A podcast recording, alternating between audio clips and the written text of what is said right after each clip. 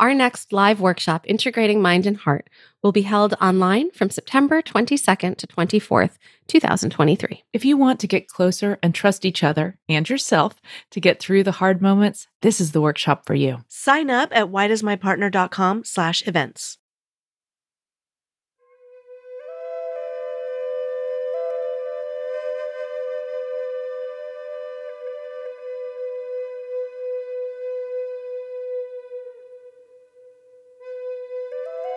Welcome to the Connectfulness Practice Podcast. Here, we settle into the murky, tangled, and freaking hard parts of life to restore our relationship with the self so it can ripple out to the people we love, the work we do, and the world around us. If we can't fix what's wrong, then our grandchildren inherit it. In order to fix what's wrong, we have to talk about it. And we can't move that conversation forward if we're not willing to be real about where we are now. We have to push on the edges of what it means to connect. Otherwise, nothing will ever change. I'm your host, Rebecca Wong, and I'm here to guide you through a series of radically honest conversations about what it means to be truly human in all of its messy, beautiful, hilarious, and heartbreaking glory. In our collective effort of looking inward, we're starting to do the outward work of reconnecting the world.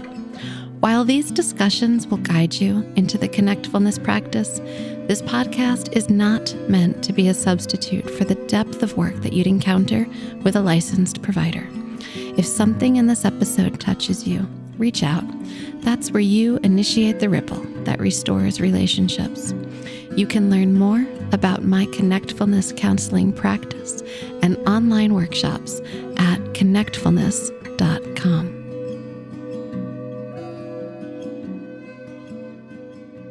Y'all, I'm so excited to be back here with you and to share with you one of my dearest friends. Akila Riley Richardson is joining me. Akila is a published researcher, a certified relational life therapist and facilitator, as well as a certified clinical trauma professional. Akila has been in clinical practice for 16 years and has experience working with couples and persons practicing consensual non-monogamy, both in the Caribbean and internationally. She also specializes in work with sexual minorities and racial minorities. As an educator and facilitator, she has provided consultancy services to organizations such as the National Alliance for State and Territorial AIDS Directors, the Relational Life Institute, the International Training and Education Center for Health, and the Caribbean Vulnerable Communities. She has been a social work educator at the University of Southern Caribbean since 2012.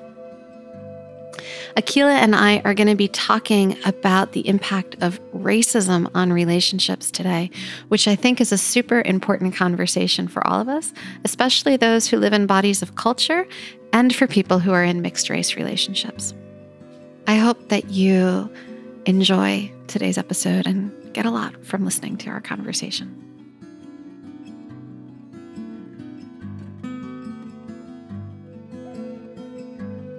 Hey friends, I'm so happy to have you back with us. I am here today. Oh my gosh, this is like, my heart is so full of joy right now. I'm here today with my dear friend and colleague, Akila Riley Richardson. Akila is a behavioral change consultant, relational life therapist, and facilitator based in Trinidad and Tobago in the Caribbean. And Akila, I am so excited to be having this conversation here with you today. I wish our listeners could see our smiles. Oh, thank you so much for having me. I'm happy to sit with you because I trust you so much. I'm happy to sit with you to have this conversation. So my heart is at ease this afternoon. Well, let's dive right in. Where do you want to start? As I'm sitting here, I feel tired. And I was saying to myself, I wish I could walk into conversations about discrimination and all the isms without feeling angry or sad. I wish I could be so calm and centered when I speak so that I can, you know, sound objective. But the truth is that I've been experiencing so many things in my body in the last few months that have been connected to historical trauma and race-based trauma that I have been unable to sit with this topic, to prepare presentations on this topic without feeling triggered. But here's what I know. I think because I'm triggered, this means that this work is even more important. Yes. And I wanna just stress there is no universal BIPOC experience. Yeah. So what I would experience may pale in comparison to what some other people experience. We're not all experiencing the same thing, but I know there is some degree of fatigue. You know, James Baldwin talks about racial battle fatigue. And I am certain that what I'm experiencing right now pales in comparison to what he was even referring to. But I do feel some level of exhaustion in my body. And I'm holding space for all our clients who carry that exhaustion in their bodies. Yeah. And some know it and some don't even know it. That's an interesting piece right there. I wonder if we could just for our listeners, right? The folks that are listening to this conversation with us right now, some of you might really notice that exhaustion. Yeah. Yeah. And for others, it might show up really differently. Yep. Yep. Some of us, it's anger. Some of us, it's the sense of being shut down in the body. For some of us, it's anxiety. For some of us, we are going into tend and befriend. We are appease. Yeah. We are appeasing. Some of us, all our walls are coming down. But at the root, there's a violation. Mm-hmm. And there's a violation that says, you are not enough. And there's a violation that says, you are not wanted. Mm-hmm. And when you feel that in your body, your nervous system is trying to figure out how to survive in the face of that knowing. And when it's trying to figure all of that out, I imagine it's very difficult to stay safely connected to anybody, including your partners. Yes. Yeah. And there's so much research out there just talking about the impacts of race-based trauma on just the nervous system of minority groups. So we know it's real. We're not making this up. Yeah. And as I sighed just now because I realized I felt some sense of defeat. And I'm not saying that I'm right to feel this. It just is what I feel right now in this moment. I may feel differently in about an hour or two.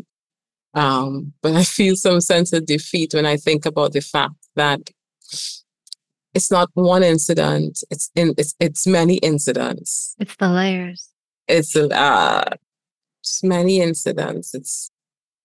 It's Buffalo. It's George Floyd. It's the horror stories in Canada. It's so many things that send the message to BIPOC all over the world that you are not enough and you're not wanted, and that just lands in the nervous system.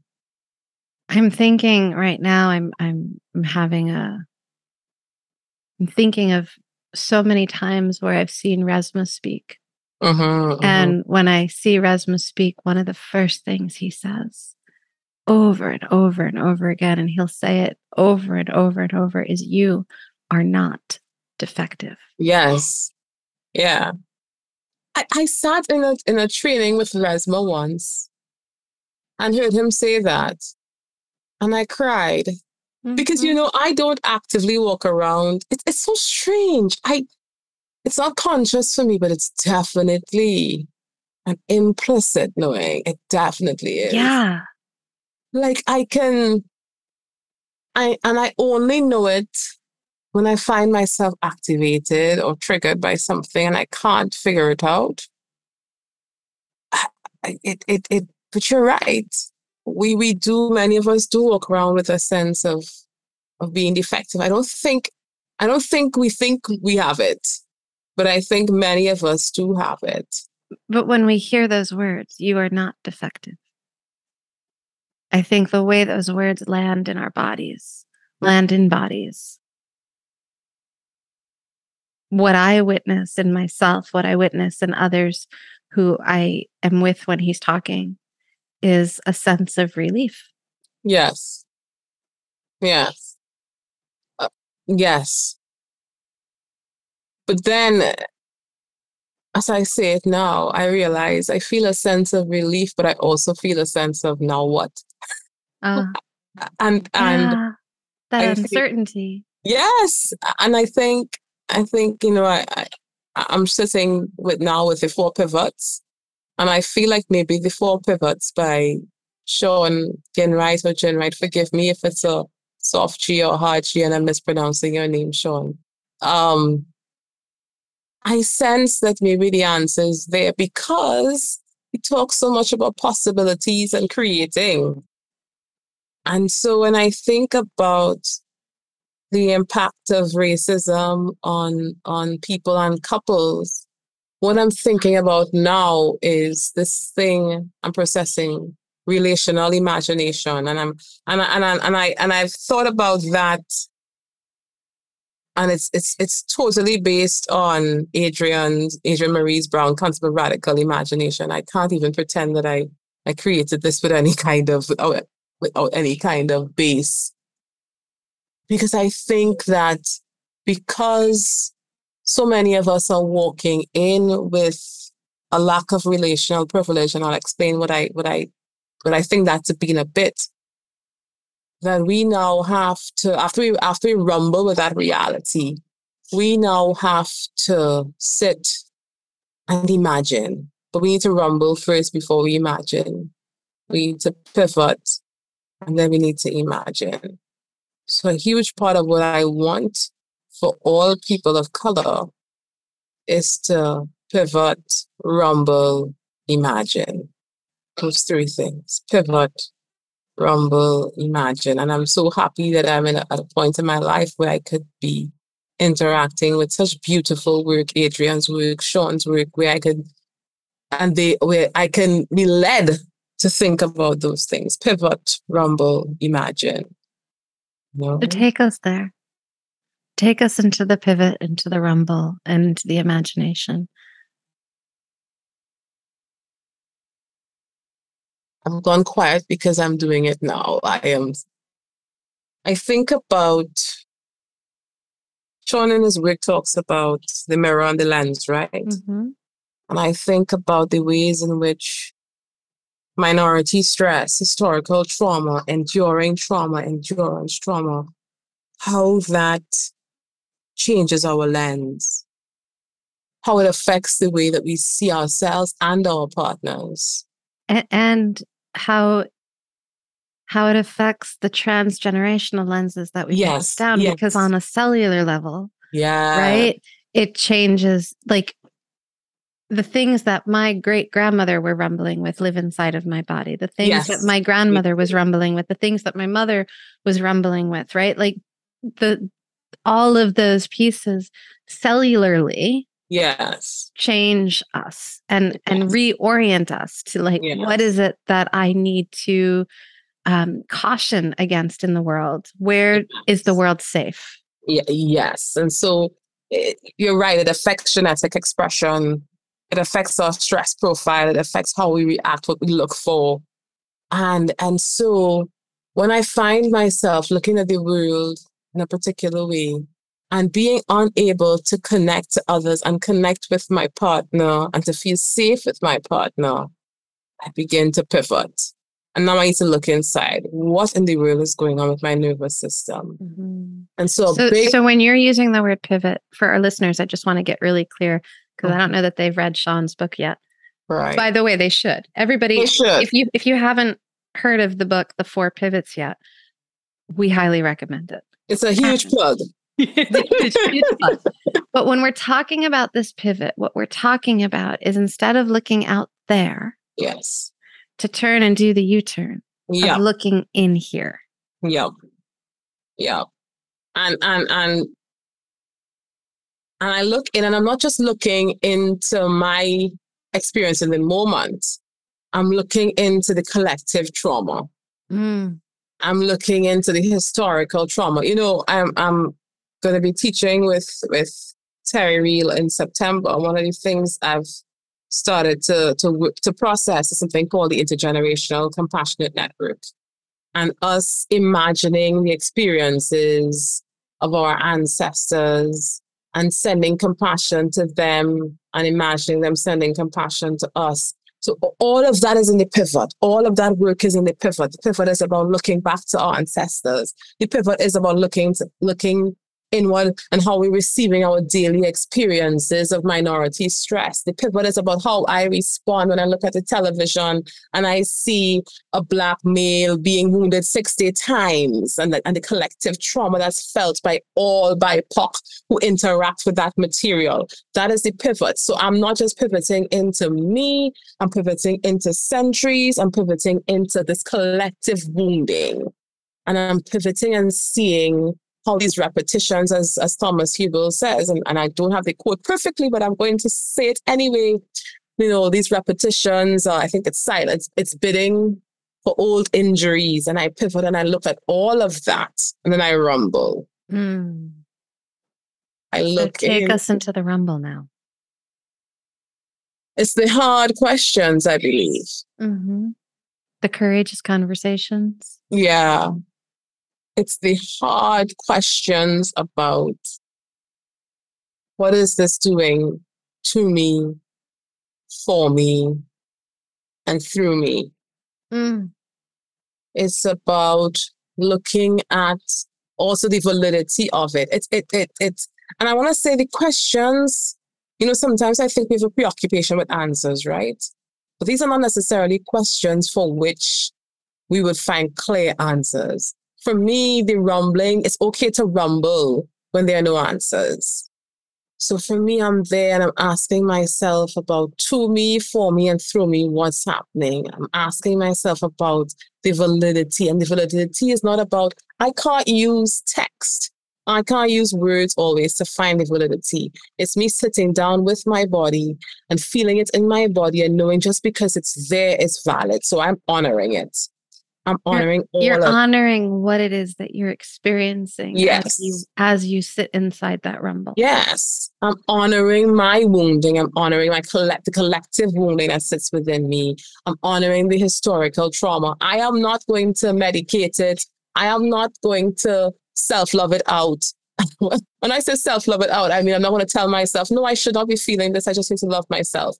I am going to sit with it, rumble with it, honor it, validate it. I'm sitting with it even right now. I'm feeling this tightness in my throat. And as I'm sitting with it, this is how I rumble. I'm asking it, now what? And sometimes I can literally feel its answer. Like, I can't hear words all the time, but I can feel its answer. And it just said to me,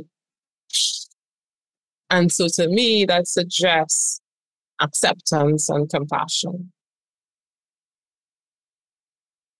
You said earlier, I can't self-love it out. No, I can't self-love it out. But here's the thing, Akila, as you demonstrate for us what that rumble looks like and sounds like, and how you get to that place of compassion and acceptance, witnessing you there, what I see is love. Like, yeah, the love and the tenderness of being willing to sit with yourself inside of not knowing all the answers, the willingness and the tenderness to be able to just turn towards yourself with care and curiosity or interest of what is happening inside of me. What are these things I don't know? Yes. Right? Like that to me is what love looks like. Yeah. I think I was a bit cheeky when I said I can't self-love it out. I think, I have struggled, and I'm going to come back on point. I have struggled with the industries, the mental health industries focus on self-love and not connecting with what you feel, and this sort of dismissing way in which sometimes we don't want to rumble with the uncomfortable stuff sometimes.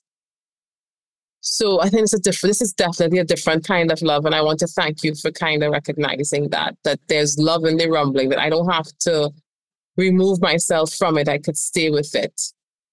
And as I stay with it, I can see the possibilities in it. I can begin to imagine. I remember saying to someone that I think that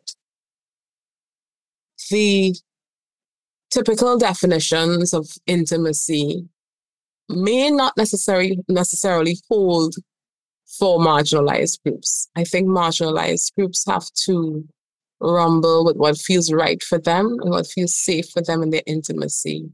So I wouldn't even dare sit here and say intimacy for Black folks means no. I think each couple must sit, pivot, rumble, and then figure out what is connection with another human being look like for me.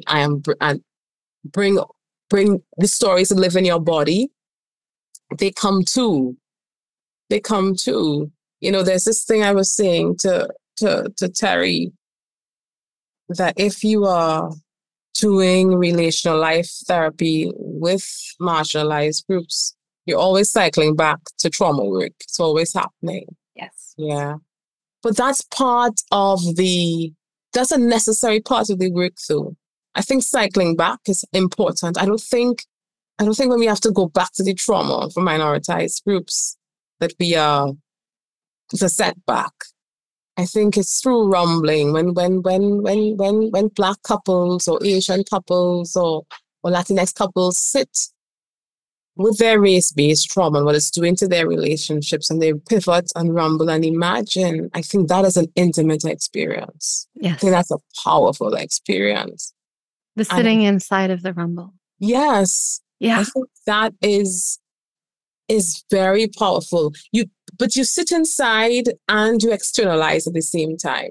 So the research shows that that couples can get really, really centered and grounded if they learn how to externalize.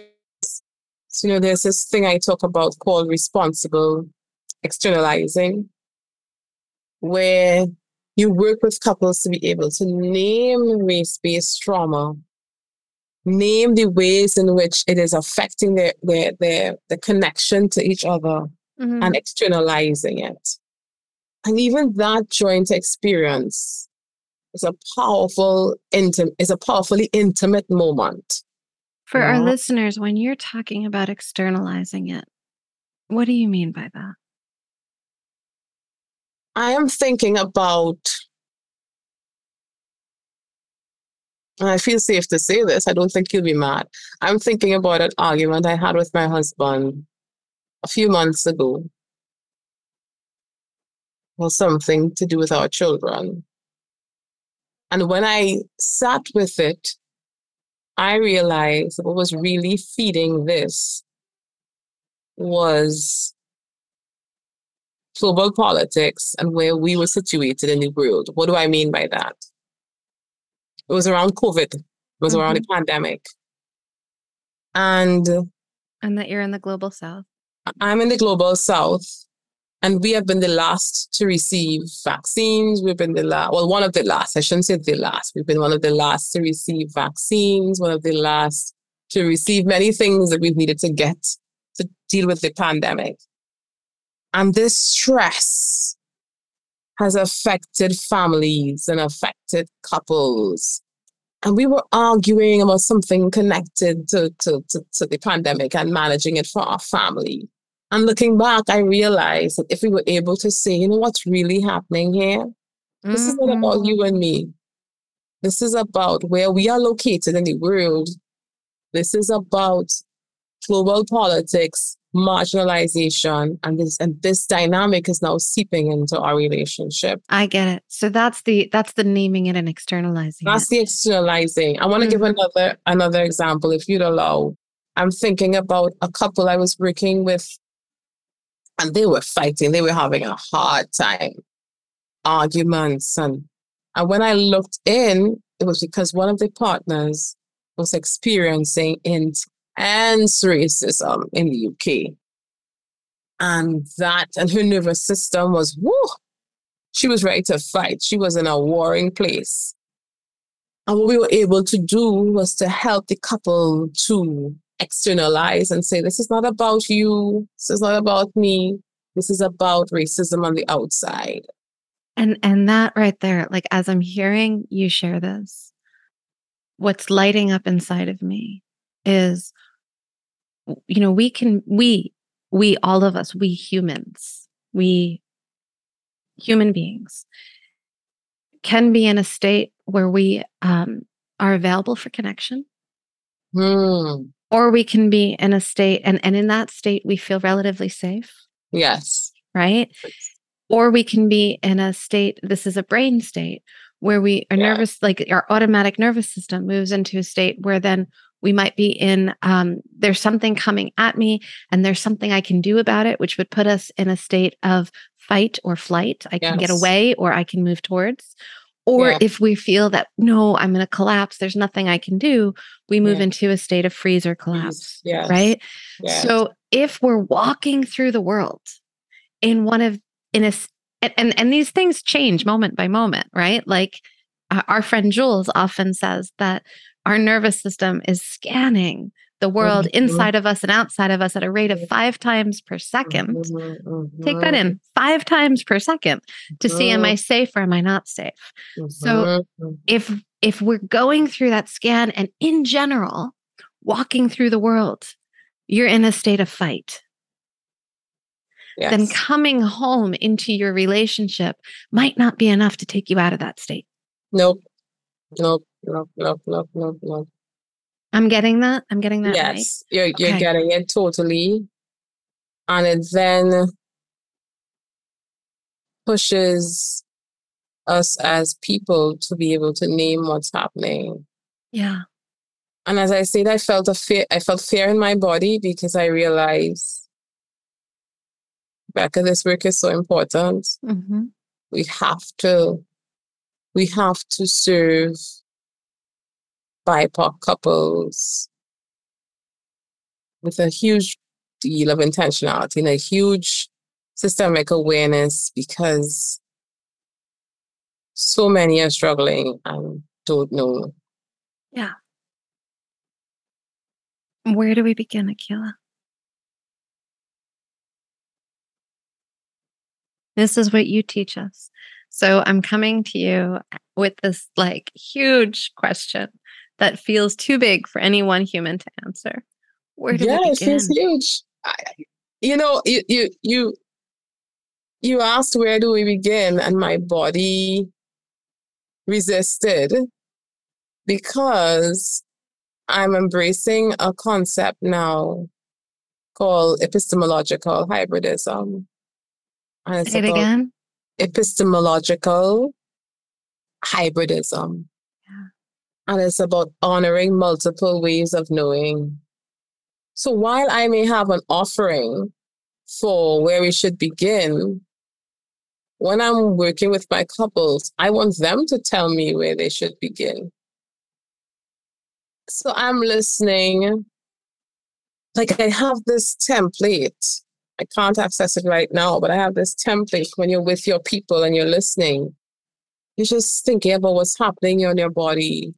What are their needs? What are their wants?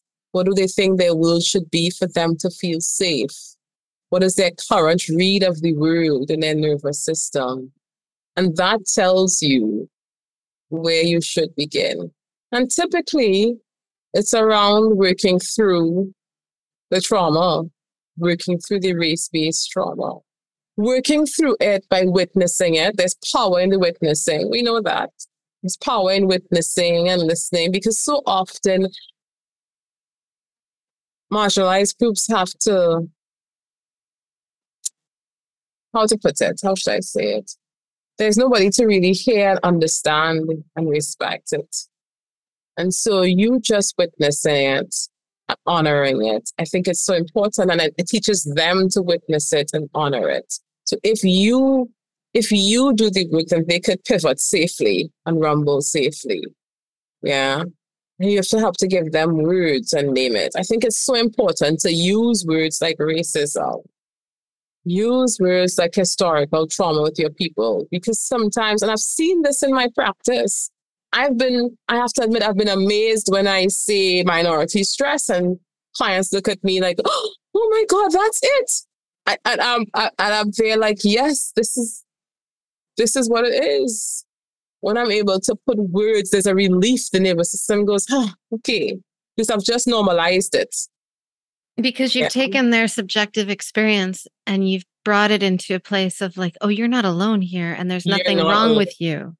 You're not. Right? It's the system out here that is broken. It's not you that's broken. Yes. And you're not alone, so you belong here. Yes. Right? I see you. I witness you. Witnessing also conveys that we're in this together. Yes. You're not by yourself. I can be in this with you. I can tolerate the space with you. You are important to me. Yes. So I think the first part is witnessing it, being accountable, sitting with your people, mm-hmm. listening to their ways of how they hold truth. That's also important. And seeing and helping them to track or to find the connection between the minority stress and these challenges in the relationship. Yeah. And so if we're talking directly to the couple right now, right? If we're talking directly to the couple and not to necessarily a therapist, they can do this inside of their relationship too. Yes. They definitely can. They can help each other with this. They can help track these and name these pieces. Yeah, you can take if you do the pivot, the rumble, and the imagining. So when you do the pivot and you rumble, once you can get a sense of when I am triggered, when I'm hurt, what does my body need? What does my body need is directly connected to this behavior that I'm expressing in the relationship. Yeah. If my body desperately needed to be heard, I may find myself very aggressive in my relationship. Yeah.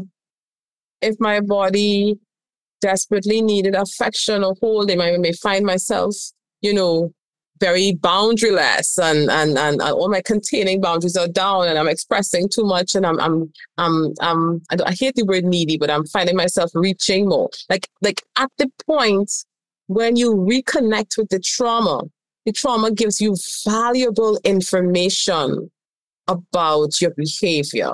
So when we call when couples are struggling with minority stress, we call that behavior negative dyadic coping.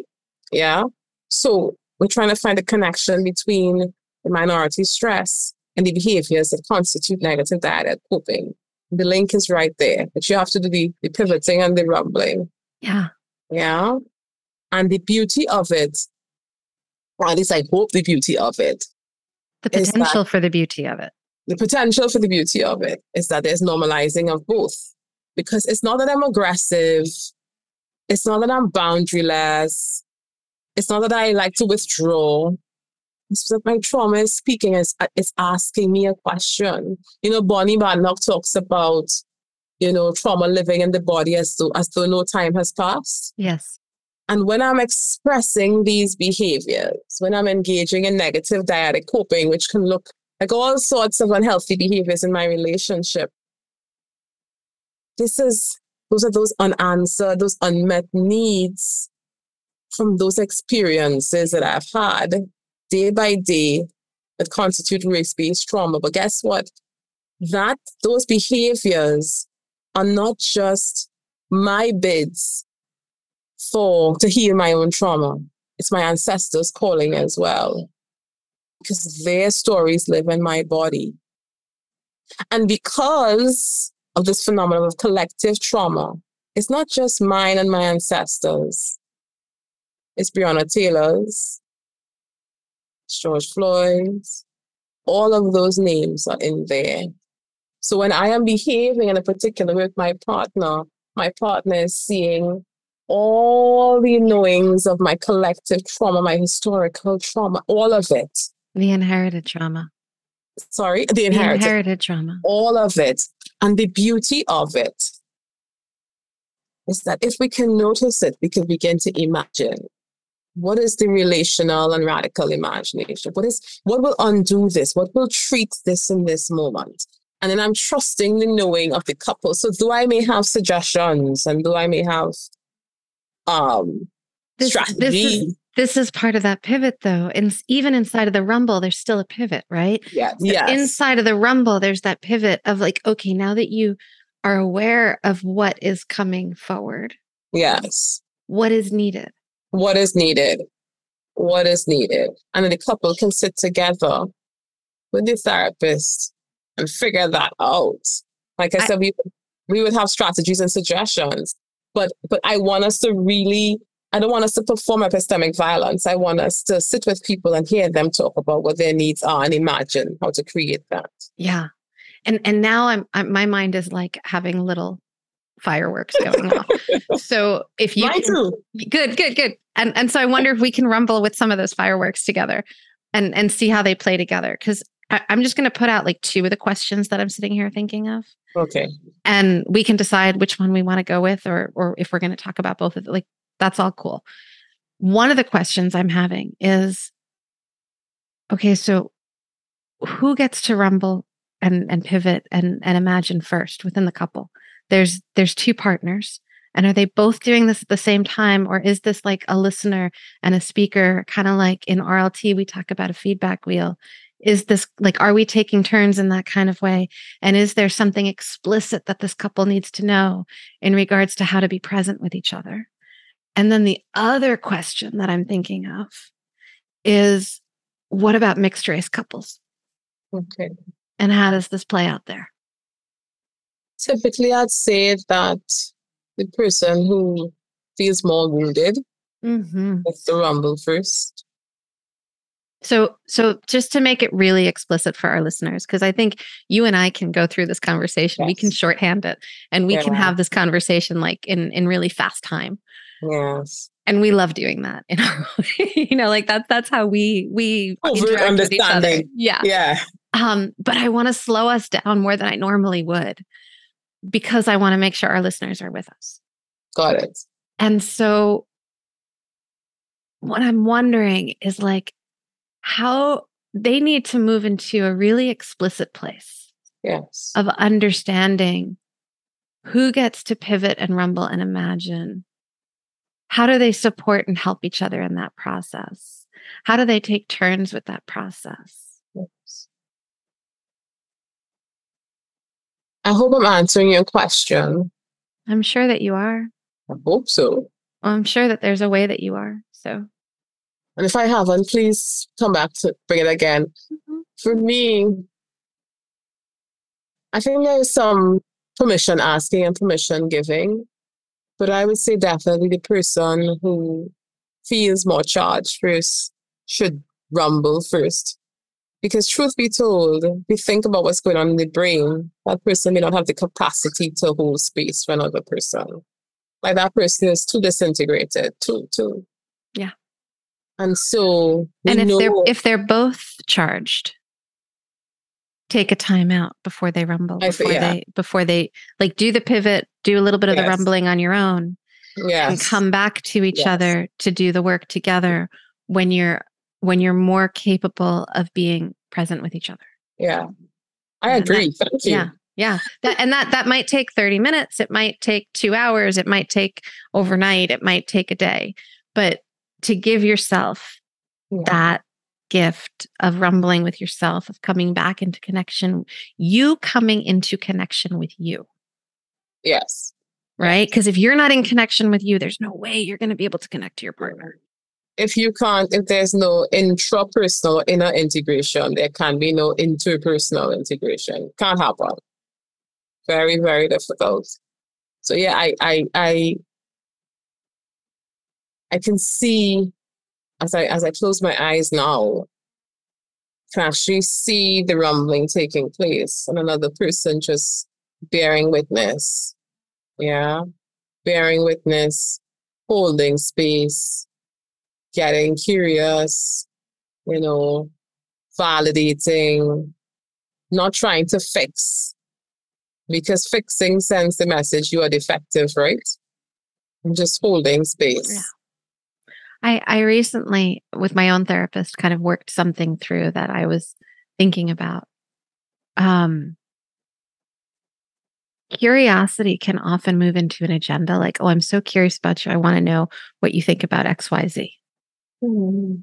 And so as much as I always teach people about being in a space of curiosity versus being in a space of judgment, I also have been finding that there's confusion around what curiosity shows up as. And what I was guided towards is curiosity can move into a space of interest. Mm-hmm. And I loved that so much that I think it's worth repeating here, that sometimes the way that we hold that space, the way that we show up for our partners in these moments is just by staying in interest. I like that.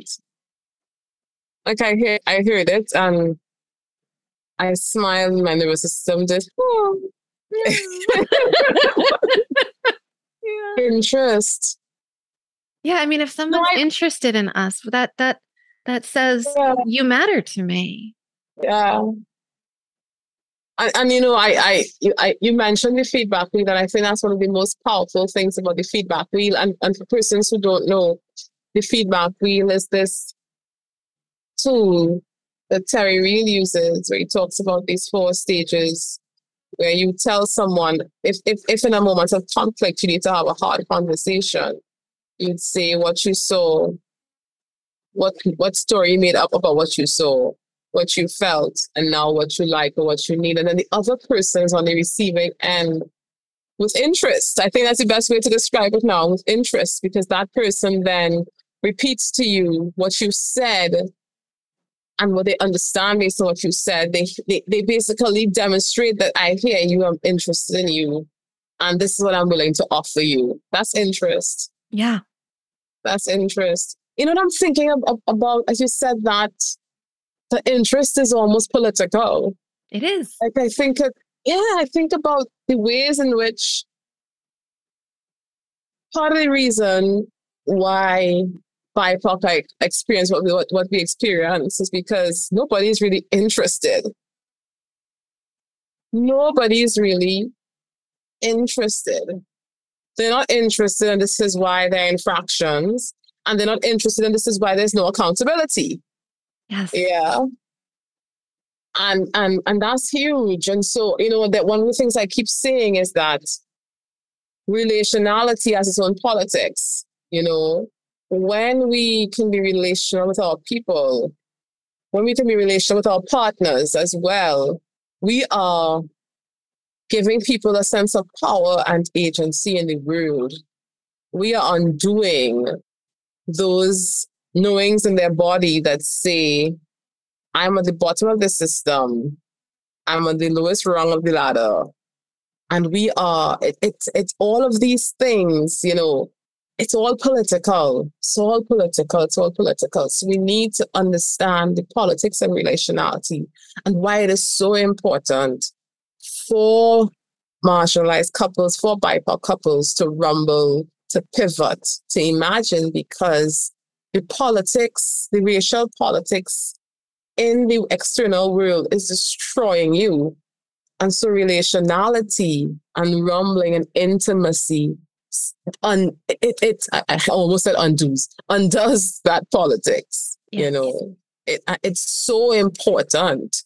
It's so important. You know, Jules talks a lot about memory consolidation and these corrective experiences. Imagine just having these difficult experiences as a Black woman or a Black man or an Asian woman or an Asian man, et cetera, and imagine how it feels in your body, how you feel so defeated. There's no interest. There is no accountability. And then when you come home... And how dehumanizing that is. And how dehumanizing it is. And when you get home, there is someone who is there to convey interest, the corrective experience. There you go. There you go. Woo! So mixed race couples, right? Of which I'm going to out myself. I am in a mixed race couple. Right. Right. So this is a whole nother. Yeah. Yeah. This is difficult because mixed race couples can feel many things. One, they can experience couple-level minority stress.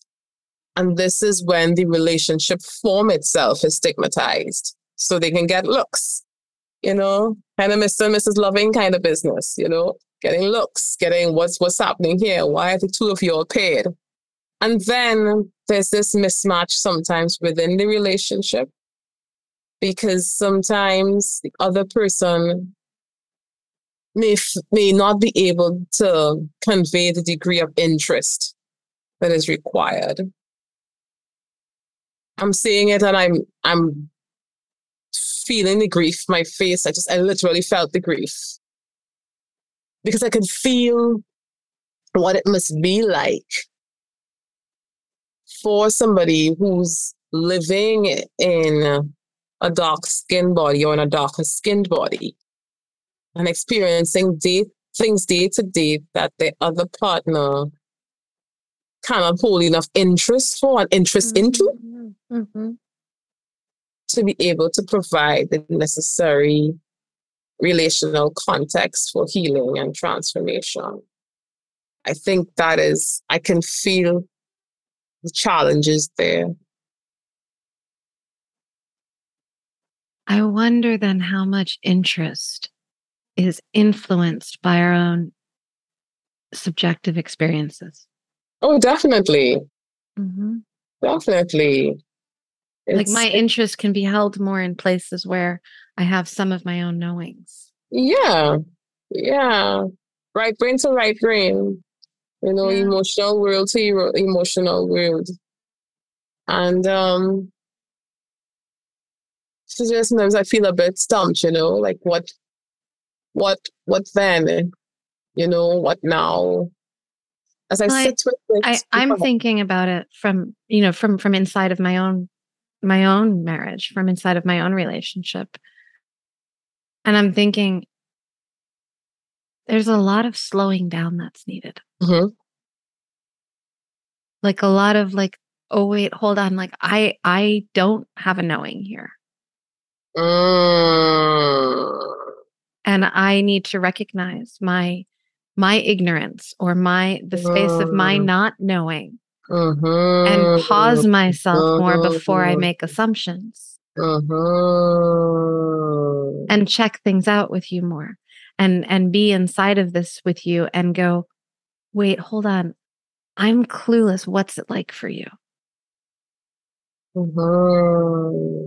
Sometimes, and this is where I think in my relationship I've witnessed it can be tricky. Yes. That sometimes I might know that I don't know something and check something out with my partner, and he's not actually tuned into it. Yeah. Ooh. It can get tricky there. And there are other times where he's really tuned into something and I didn't even notice that I didn't know something. That can get tricky too. And you know what I think? I think in those moments, there are a few things we have to do. I think we have to grieve. Yes. I think we have to grieve. I think we also have to remember that misattunement is normal in marriage. It's normal in marriage. And it's not a bad thing in general. Not a bad thing either. In fact, that could be its own rumble and pivot. That could be its own pivot and rumble and imagine. I think, you know, we're going back to that process. It's normal. It's okay. And when we're grieving, we're not necessarily grieving that this person can't get it. We're grieving that, but we're also grieving this unrealistic fantasy we have about relationships that we're always supposed to be attuned. It's just not possible. And then we do the pivot. We look inside. We look inside to view our own messages and our own knowings or assumptions about what marriage should look like or about what partnership should look like or whatever. And then we rumble and we imagine. We imagine new ways to care for ourselves. And if we wish to bring our partners into the process, we can imagine new ways that they can help us to care for ourselves, that they can support us, even though they're not perfectly attuned. Like, I can support even though I'm not perfectly attuned. There are domains. It's not a dichotomous thing. It's not either or. It's, you know, it's a continuum. And I think we can embrace that. Yeah. You know, I think we can embrace that. I think we need to get creative. I'm imagining into this space, and I'm using that word, like letting it luxuriate in my mouth as I hear myself saying, I'm imagining into the space. And inside of that imagination, where I'm going is, what is it that we all really need at the core? At the core, across humanity, we all need to be cared for. We all need to know that we matter. So what if that is the curiosity, the interest that we lead with in our relationships? What if it's, I don't know what your need is right now, but I want you to know that I care and that I'm here and that I'm listening. Yeah. I think that as you said that, my body did again. Yeah. But my body did that. If your body doesn't do that, that's okay. And that's where we go back to the hybridism, epistemological hybridism and the imagining. So if your body doesn't do that with your partner, that's fine. Rumble again. Yeah. And that's the piece, right? Like, stay inside of that rumble until you arrive in a place that feels like a place to land. Yes. Yeah. Yeah. I gotta admit, I love staying close to what people need. Mm-hmm. I love staying close to what people need. I think that too, you know, my colleague Joe talks about the clinical is always political. Or the political is always, the clinical is always political. And when we allow BIPOC this space to rumble, we're elevating their voices. When we honor their knowing, we honor what's right for them. Yeah. Yes. There's something very political about that that I love, that I absolutely love. I think it's so important. And so then it brings me to this last question. I think maybe this is a place for us to kind of see where our conversation lands. But I'm thinking of, and this might be inside of mixed race couples or same race couples or different minority couples, right? Like, when somebody is more shut down or shut in and not as attuned to what their own needs are or what the stresses that they're experiencing are, the complications that layers into couples. I'm just wondering, like, if one partner is somewhat more attuned, I'm not saying perfectly attuned, and I don't want to go there, But if one partner is more attuned and the other partner is more shut down,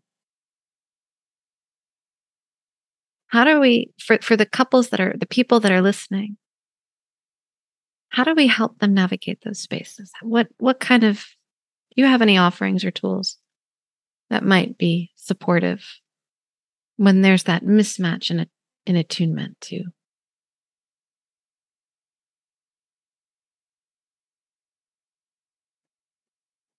As you said it, I smiled. I was going to just name that I saw you smiling. Because my brain said something. And I'm very curious about why my brain said this. I don't know why. My brain said, that's okay. And my brain said, you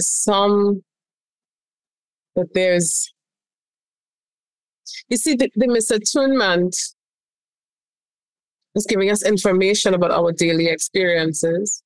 Yes. It's giving us information about what's happening in our bodies. It's giving us information about our different histories, it's information. And perhaps we shouldn't pathologize misattunement. We should let it give us information about various stories. As you're saying this, Akila, there are tears welling in my eyes. And I'm feeling this just release of pressure. Yeah. That's what I felt too. What if we say it's okay? What if I know we've made it into this thing that other people need to get it. But as I'm saying it, and I want you to know right now, I am rumbling, yeah? I am sitting with it and I'm rumbling. Because I think it's a powerful, you know what I think it is? This is what I think is happening for me right now. I think there is something very powerful about having another person not get it and you be okay. And I think that... Oh, wait. I just want to feel that for a minute. There's something really powerful about having another person not get it and you being okay. Yeah. As I hear those words, as I'm allowing them to just be inside of me, what's coming up for me is, well, I'm not giving my power away there. No. If I can be okay with it when you don't get it, then I'm still empowered because I'm okay. Yes. Yes. I like for me, because, and I think it's so, I don't know, you know, we're dealing with ourselves and with others at the same time. But I think about how empowering it is for me to know that right now there's a mismatch, but I'm still okay because what I feel is valid. You know? Yeah. What I feel is... I put my finger on my nose there, like that's right on the nose. Yeah, I just want to name that for our listeners. I had a big reaction to that. And you know, I had this. I just thought about about Stan Tatkin and his work in that moment. I don't know why. It just came up for me. It just came up for me that, you know, even when I don't know, there's something very powerful about that, and I think, especially for people who walk the earth feeling defective, not feeling seen. I mean, being seen in your partnership is beautiful, but I think that therapists helping our people or us helping ourselves to know right now, this is a moment when I'm not seen, where somebody actually probably wants to see me, but they can't. And that's okay. And that too has its own politics. Yes. And I can rumble with this new piece of information that I could not get what I think I need and be okay. And that's where I'm landing. That's what I'm playing with right now. I'm playing with, and as a therapist, I just feel this, that I'm being pushed now to, when I work with my mixed race couple, an interracial couple. So when I work with my LGBT couples where we have two people with different orientations sometimes, or with two different degrees of passing privilege, whatever. In my work, I think I need to work harder at helping the people who are not seen to know that they are okay. You know why they're okay? This is what is coming up for me now, Rebecca. Because if they go back to their stories, if they rumble with their own trauma, Rebecca, they won't only see pain, they also see their own survival. And that's a huge piece. And there's one other piece I just want to throw in there. They don't only see their survival. They see their ancestors survive. They see their ancestors. Ah. Right? Like that's what this is. This is because they wouldn't be here if their ancestors hadn't survived. Yes. And their ancestors their pain was invisibilized all of the time. They lived their entire story. All of their stories, were not seen, but they were able to survive. They were able to push through. They were able to create a society, create community. And so in the stories of our ancestors, who also were not seen, for survival, and pushing through and imagining. And so not being seen is not the end. In fact, for our people, not being seen is actually the beginning. Say it again. Not being seen for our people is actually the beginning. Oh. Oof. Akila, that feels like a place to land. Yeah. Thank you.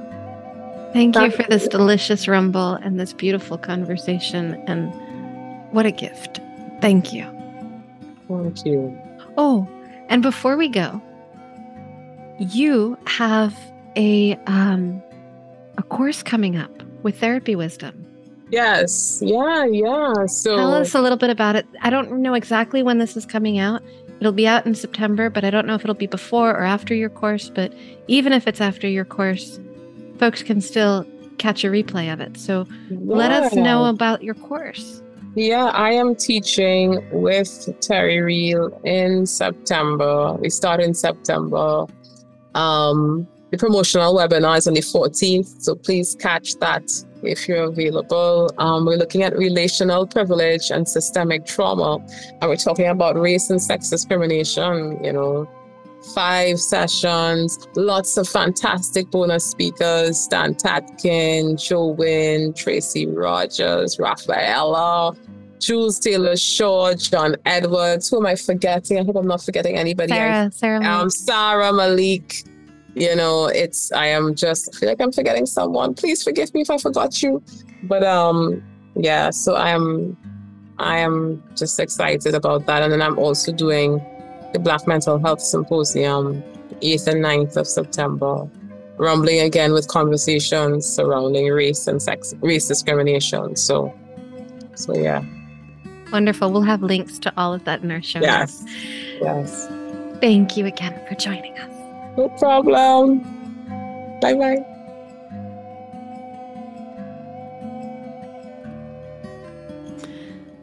So Akila has a wonderful course coming up with Therapy Wisdom, and we're going to have a link to that in the show notes.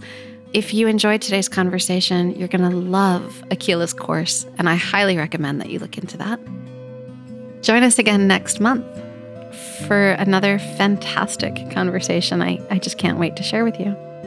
Take care and be well. Learn more about my counseling practice, intensives, and online workshops over at connectfulness.com. And if you haven't already, check out our sister podcast, Why Does My Partner? Why Does My Partner tackles questions from listeners who want help in relationship. These questions, your questions, send them in, are relationship gold. They echo the conversations that take place over and over again in our therapy offices and take us deep into conversations around the skills that are right at the heart of relationship intimacy, greater health, and fulfillment.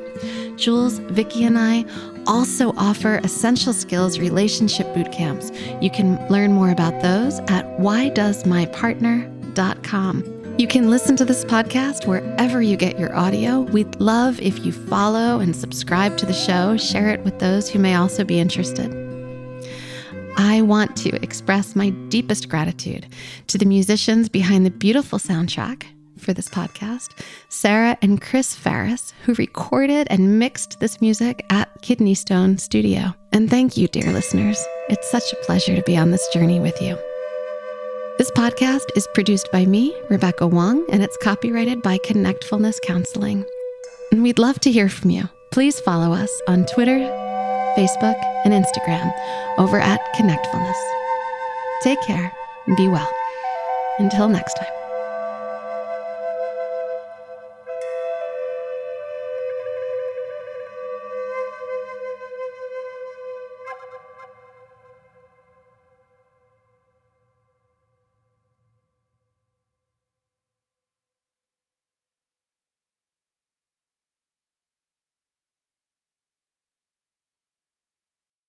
Our next live workshop, Integrating Mind and Heart, will be held online from September 22nd to 24th, 2023. If you want to get closer and trust each other and yourself to get through the hard moments, this is the workshop for you. Sign up at WhyDoesMyPartner.com/events.